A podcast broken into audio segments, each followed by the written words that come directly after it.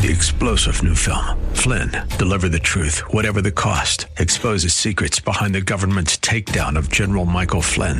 Flynn knew what the intel world had been up to. He ordered the first audit of the use of contractors. This set off alarm bells. He told the truth. He was the most dangerous person for Donald Trump to hire. They had to get rid of Flynn. Flynn, deliver the truth, whatever the cost. Available now. Watch it today. Go to salemnow.com. Salemnow.com.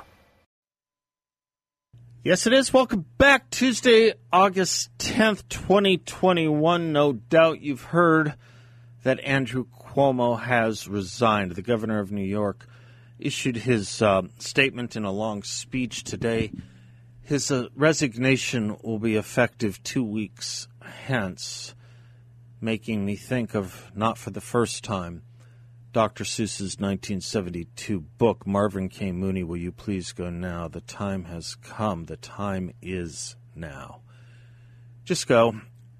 But here's the thing as big a story as it is today, as big of a story as it was last week, I promise you by Friday it will be forgotten. Test me out. See if I'm right.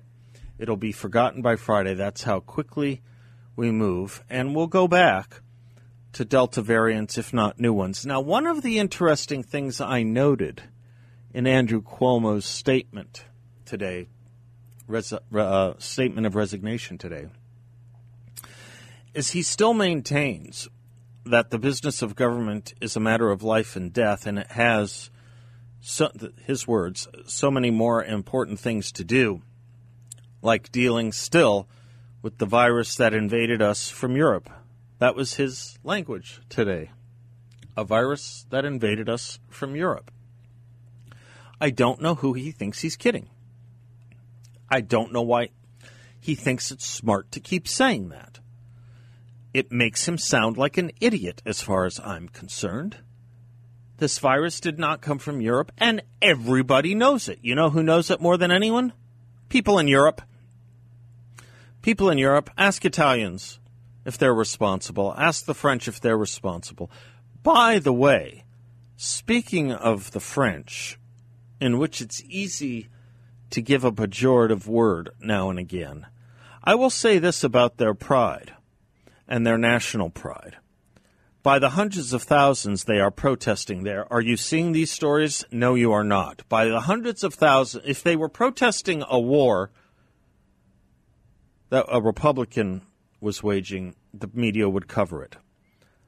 But they are protesting by the tens and hundreds of thousands in France against vaccine mandates. As my friend Bill Bennett likes to say, we started with let's roll. Are we now at the point of we'll wait and see? The French are shaming us the French are shaming us in at least their ability to stand up for freedom. But the notion that this came from Europe, are we going to call the Delta variant the India virus? Can we? I don't know. I don't think it's that important at this point. But Governor Cuomo thinks it'll keep him in good check with the woke crowd if he continues to protect China, I suppose. There was an invasion of a virus, and everyone knows it, and every country in the world knows it. And it was from China. It was not from Europe. The notion that he wants to foist this on a continent of, I suppose, white people rather than on a continent of perceived minority status, if that's the best that wokeism gives us, a lie, a falsity when it comes to public health, I don't know why this man was ever believed, but believed he was. And for a long time, he was the better president, the better manager of COVID. He was the shadow president. He was what we wish we had as a president. And when someone like Janice Dean dared pop out of her weatherman box, of her meteorologist box, and complain about what the Attorney General of New York later verified – which was that Andrew Cuomo was fudging death statistics and fudging his plans that led to the deaths of thousands of elderly Americans by stuffing them in congregate settings where the disease could spread like wildfire, she was denounced. She was denounced as backward and unsophisticated by the likes of former CNN journalist Soledad O'Brien, who tweeted, Now let's hear from the meteorologists. I don't know, Soledad. Seems like you want to hear from meteorologists on some things, just not others. And I don't know what your degree's in, Soledad. But for years and years and years, we have to listen to you and had to listen to you on a whole range of topics. I'm not sure you were qualified for. But Janice Dean lost her husband's parents to the actions of Governor Cuomo, and she had every right to speak of it. And shame on the left for throwing Cuomo in our faces. But of course, to have shame requires you to blush, and that's something the Democrats don't do. It gets me to something a little bit bigger that we talk about here from time to time.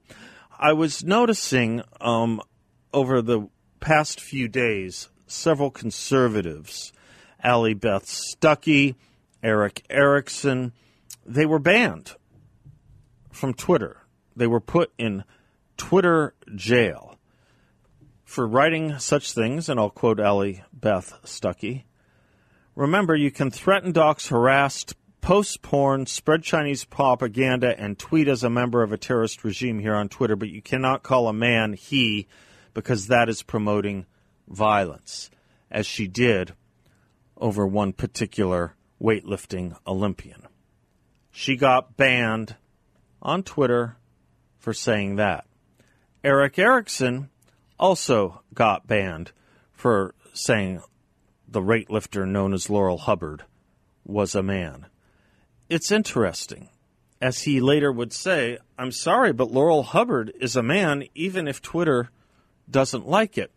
The funny thing about the left, the funny thing about progressivism, and the funny thing that even the Attorney General gave voice to last week is that my truth is more important than the truth. Now, anyone can identify as anything in a free world or a free country, but it does not require us to accept what they identify as. It does not it does not make it incumbent upon the rest of us to go along with either foolishness, unscience, or in some cases, perhaps even mental infirmity. It does not require us to do that. You are allowed to say anything you want so long as you're a progressive. I just think pointing out the truth or disagreeing as a conservative or as a human being that knows and believes gender to be binary they have an equal right to say it. What's interesting about all this is that the left has seized on something that they didn't used to ever stand for. If the left stood for anything, and we knew this from every piece of writing and academic literature they produced, and it is and was mountainous. If they believed anything, it was that truth was indeed relative that if one were to criticize another culture or country's practices, one could be considered a racist, a bigot, a xenophobe. One could be characterized even as a colonialist or imperialist.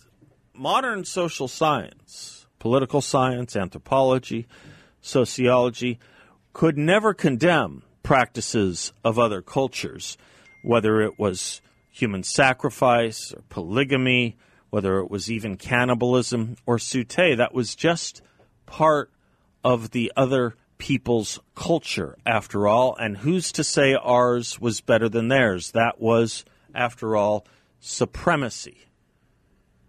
And indeed, when one thinks of these notions of value free social science, that's what it was called value free social science, social science, anthropology, it may deny, for example, as Harry Jaffa once put it, Nazi assertions as to the inequality of races by denying or criticizing any, positive evidence that the Nazi scientists may bring forward in support of their doctrines. But the anthropologists would never contest the right of human beings in another culture or another society to form the kind of culture or society they wanted. In other words, they did not contest the right of Nazis to be Nazis. They do not talk about violations of women's rights as we understand them, if that's just part of another culture. Take Suttee, for instance. This comes to the fore to me, not because Erick Erickson or Allie Beth Stuckey or other conservatives have been banned from Twitter for pointing out that a boy born with boy parts is a boy and a girl born with girl parts is a girl, but it has now traveled into other forms and areas of academia. Right now, there's a problem going on, according to some, with regard to women and gender studies in the Middle East, where the truth is, according to the modern dispensation and the progressives, that Israel is the problem and Palestine is the solution to women's rights and gender. We'll talk about that when we come right back.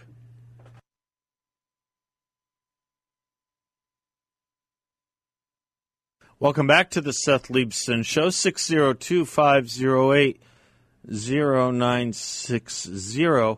Given what I was just saying about the deficit of actual or the truth and the rise and promotion of subjective truth, sometimes called my truth, your truth, his truth, her truth, I suppose one can add pronouns as well to the mix it's an interesting thing that if you are a conservative and question someone's own identification with the truth, i.e., that someone who claims to be a woman is actually a man, you will be put in what they used to call in Great Britain, you will be sent to Coventry. You will be banned in Boston. You will be deplatformed. You will be taken off Twitter and Facebook, as Erick Erickson and others have experienced.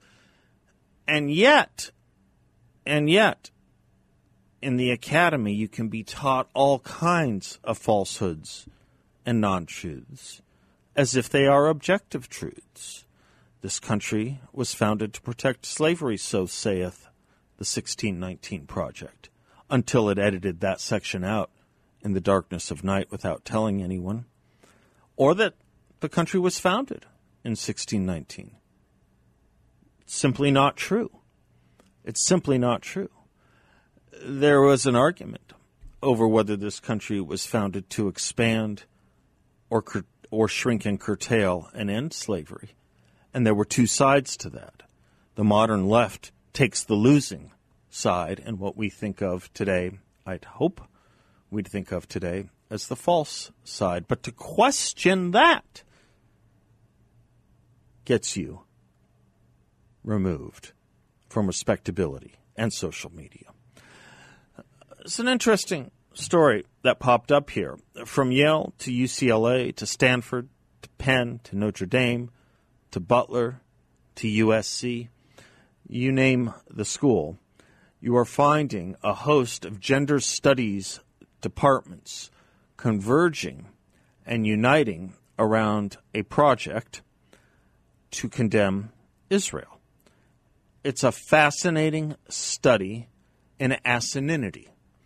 The organization, Gender Studies Departments, uh, well, the organization is called Gender Studies Palestinian Solidarity. Gender Studies Departments in Solidarity with Palestinian Feminist Collectives.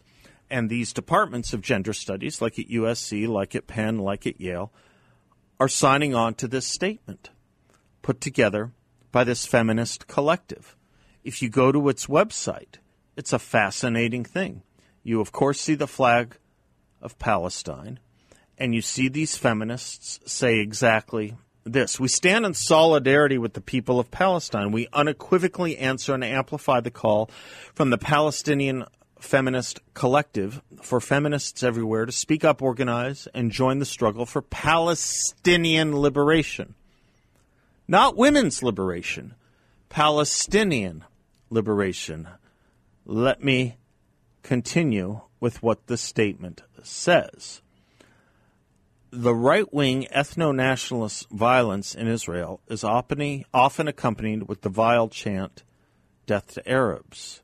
We do not subscribe to a both sides rhetoric that erases the military, economic, media, and global power that Israel has over Palestine. This is not a conflict that is too controversial and complex to assess. As gender studies departments in the United States, we are the proud benefactors of decades of feminist, anti racist, and anti colonial activism that informs the foundation of our discipline. Palestinian feminists know that Palestine is a feminist issue. In this solidarity, we call for the end of Israel's occupation of Palestine and for the Palestinian right to return. We call for a liberation of the Palestinians from Gaza to the Galilee. Do you realize what that means?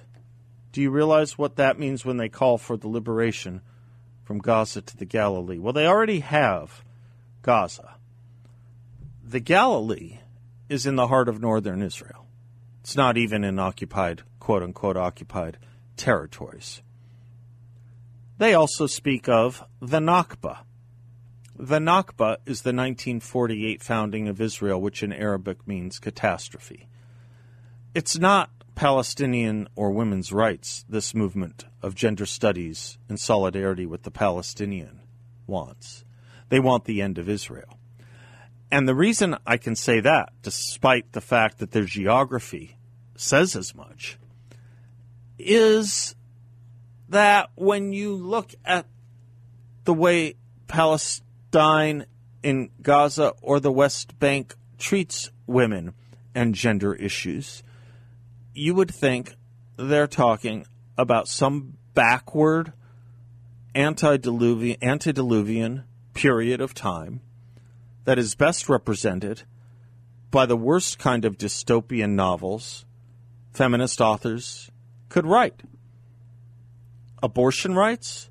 Not allowed in the Palestinian territories because of the Palestinians and Muslim law. That's why Palestinian women who seek abortions sneak into Israel, where you have that quote unquote right. How about LGBTQ rights? Ten years in prison in Gaza, which Israel left stock, lock, and barrel in 2005, 15 years ago. Totally Palestinian run. Israel has no say over feminism or LGBTQ rights in Gaza. 10 years in prison for being gay. That's why homosexuals in Gaza try and sneak into Israel, where Israel can boast such things as a gay minister of justice. That is to say, Attorney General of the country Israel, in its Likud Benjamin Netanyahu party, had a gay Attorney General. If you are looking for LGBTQ and feminist rights in the Middle East, there's only one country you would look to Israel. If you cared about feminists or LGBTQ rights, you would not be advocating the destruction of the one country that grants them. If you cared about the Middle East, feminist, and LGBTQ rights, you would go after the very policies and practices that take place routinely and daily in Gaza and the West Bank. If you are Rashida Tlaib and Ilhan Omar and maintain the views that you maintain on family formation, on women's rights, on LGBTQ issues, and you professed them at a school or university or any public sphere in Gaza, you would be arrested. If you did so in the West Bank, the same. The notion that American college and university departments, in the name of feminism and LGBTQ rights, would seek the destruction of Israel is another example of the left not caring about what it says it cares about. It does not care about LGBTQ rights. It does not care about feminine rights. They exist in a country in the Middle East. To the American left, that's the country that needs to be disposed of. Truth, their truth, and falsehood. I'm Seth Leibsohn. We'll be right back.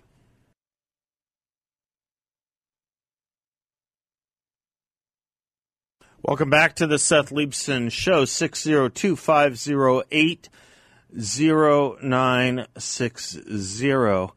The head of the American Federation of Teachers, the Teachers Union, Randi Weingarten, says, quote, I think we need to be working with our employers, not opposing them on vaccine mandates. Los Angeles County Board of Supervisors quoting Deadline.com, ordered plans be drafted that would require proof of vaccination to enter many public spaces. In New York, the mayor has declared for the same thing. Why? Why the vaccine mandate? Why the proof of vaccination to enter a public space? Why the requirement that children wear masks. We know that children are not the problem. We also know that something like 90% of teachers, public school teachers, have received the vaccine. I would suggest to Randi Weingarten if you're worried about your teachers, which is your job, and 90% of them are vaccinated, you have a 90% confidence, don't you? Don't you, shouldn't you work on that other 10%? And are you going to require of your teachers they get vaccinated? If so, why? Why? Has a child given it to a teacher? Has a child been given it by a teacher? Here's your CDC director, Rochelle Walensky, talking to Wolf Blitzer just this past weekend. Bill, do you have Rochelle Walensky handy?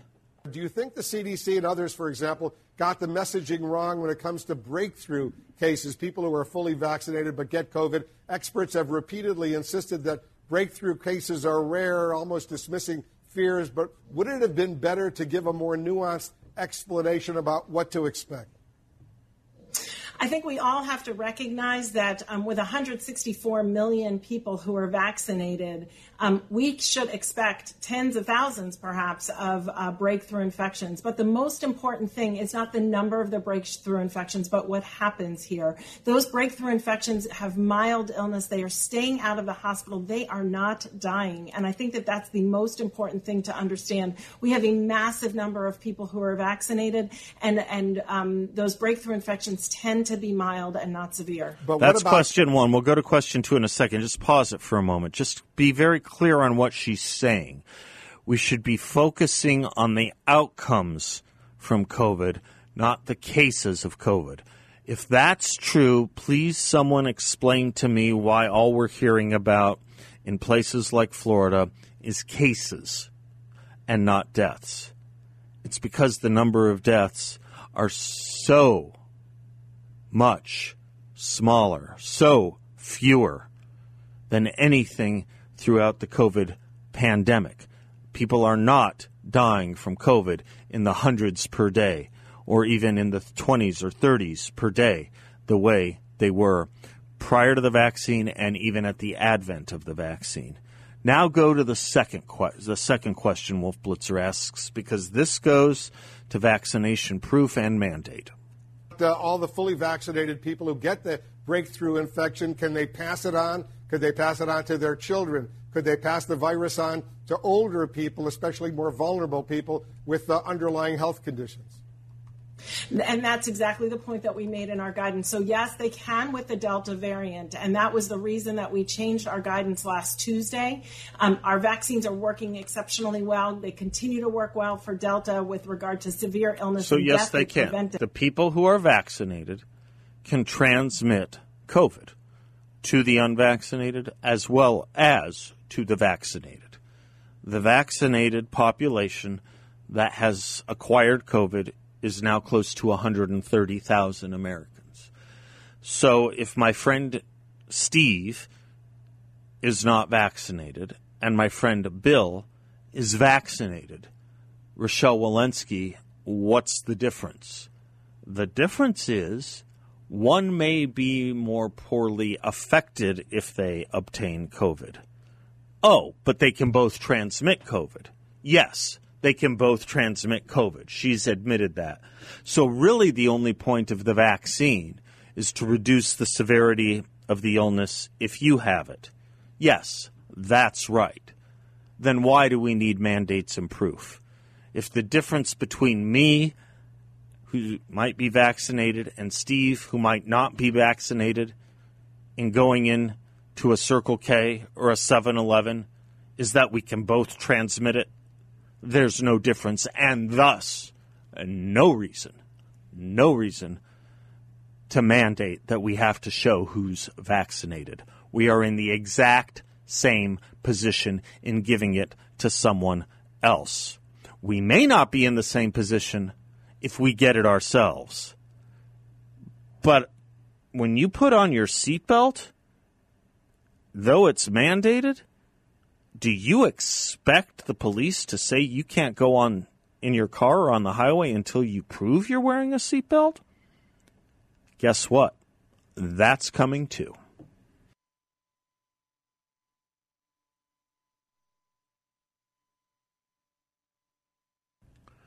Welcome back to the Seth Leibsohn Show, 602 508 0960. Rick is in Phoenix. Hello, Rick. Hello there, my brother and fellow fighter for the right. How are you, sir? I'm doing good, Seth. I'm doing good. Thanks for talk, taking my call. You bet. It was uh, it was so terrific to meet you the other day and uh, get to visit with you for a little bit. It, it was the honor and privilege was mine. Thank you. Well, thank you. Me too. I have been uh, listening uh, with rapt attention yesterday and today uh, at your show, and it's, they've been great. Thanks. And I have just been trying to join with you in saving the world. well, I don't. I, isn't that now, Jesse minute, Waters? that's- That's, Jesse Watters' book or something. I That, love. that's our objective: is to save the yes, world. yes, yes. That is That's right. That that that's our what we're going objective. That is our objective. One person at a time. Yes, there you go. There you go. You, you remember what Zig Ziglar said, don't you? Well, I know who he is, but I don't remember what specifically you might be aiming at. Well, right, right. He he was a motivational speaker, of course, and he used to say that if you aim at nothing, you are sure to hit it. We have uh, we have the Zig Ziglar um, uh, School of uh, Management.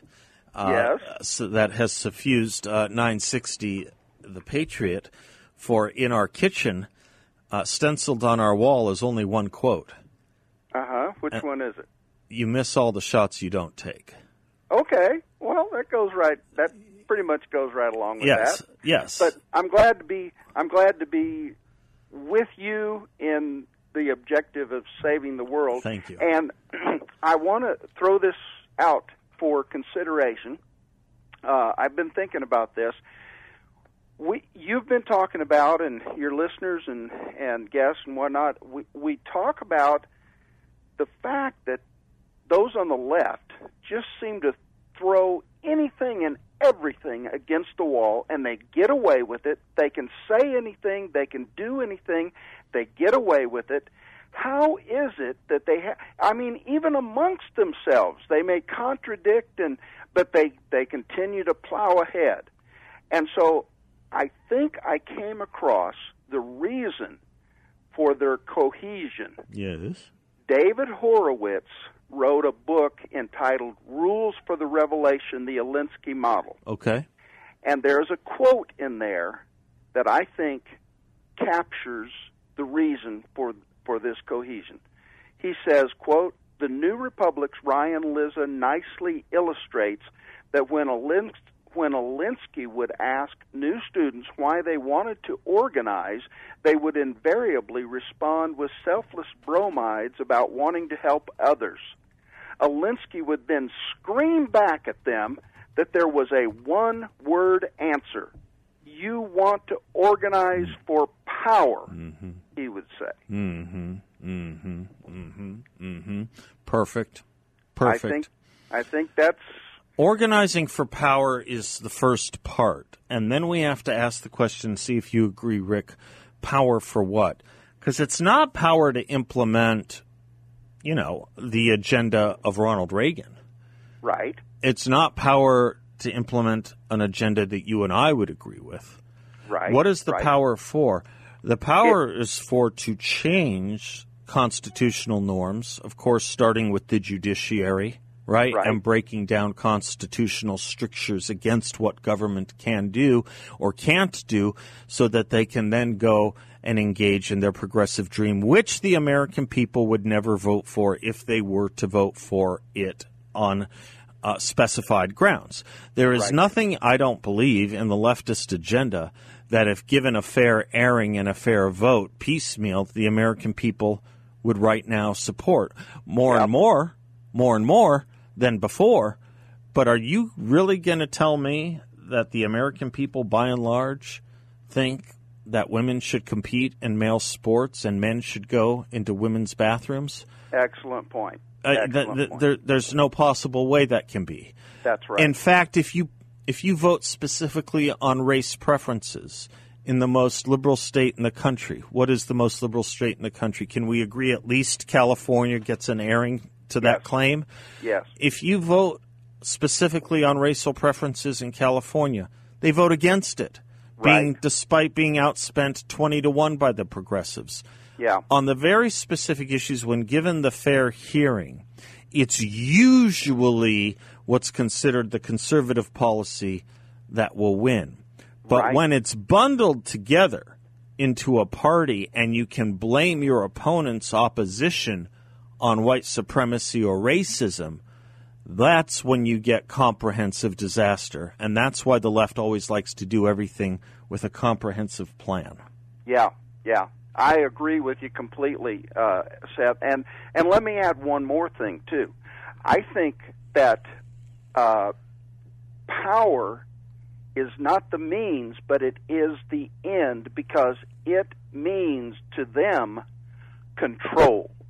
And this is where the left and America diverge diametrically. Mm-hmm. The left wants to control everything from the top down.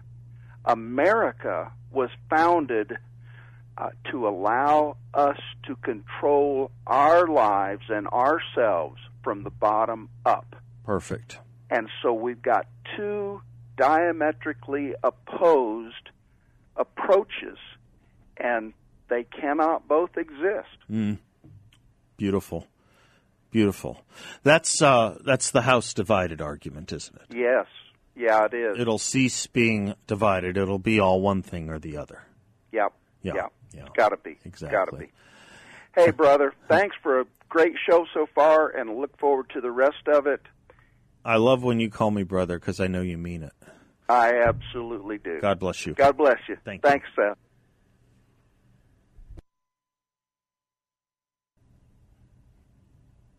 Welcome back to the Seth Leibsohn Show. Danny's in Phoenix. Hi, Danny. Hi, Seth. How are you? I'm well, sir. How are you? I'm very well, thank you. So, um, you had made the comment earlier comparing um, the COVID mandates uh, against like seatbelt laws. Yeah, and I'm not sure I'm right to do so, but go ahead. Yeah, I, I kind of wanted to play devil's advocate in a way. I'm I'm opposed to the uh, the COVID mandates. However, um, I am kind of pro seatbelt laws as well. Sure.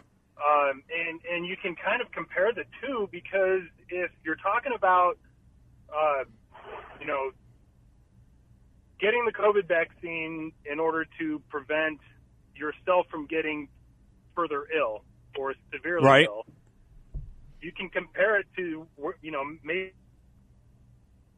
Uh, in order to save their lives, should they get into an accident? Uh, you cut out right at an important point, Danny. If you're getting the COVID vaccine, that's all right. It wasn't your fault. If you're getting a COVID vaccine to protect yourself, and then how did you finish that sentence? And, and it, you can compare it to a seatbelt, um, mandating people to wear a seatbelt uh, in order to save their lives. Yeah. Should they get into an accident? Sure, sure. But what is the man? But that right. I so far we're in agreement. But my point had to do with mandates. and enforceable mandates. If you don't wear Right. a seatbelt in Arizona and in a lot of states, a lot of big states, if you don't wear a seatbelt, there's no one that makes it a condition for you to start the car. In fact, you can't even be pulled over for merely not wearing a seatbelt. And if you are, Right, you get, if you are, it's not you can't drive. It's not your license is suspended. It's not you can't go on Main Street or MLK Boulevard. You know what it is? It's ten dollars. It's it's a It's penalty, ten dollars. Ten dollars, less than the price Yeah. of cigarettes. Right, but regardless, it's still ten dollars out of your pocket. It is still a penalty. Sure, um, sure. with now- the least amount of enforcement. In fact, tell me the last time you knew anyone who got ticketed or cited for not wearing a seatbelt. Yeah, you'd have to be kind of a jerk cop to write that ticket. Well, you'd have to be a jerk to write that ticket as much as you you know, you it's it's just not it's it's not it is something for your own safety. It's probably a good idea. It comes by the way. Maybe my analogy is okay after all. It comes by the way with a lot of exceptions in various states depending on the year of the car.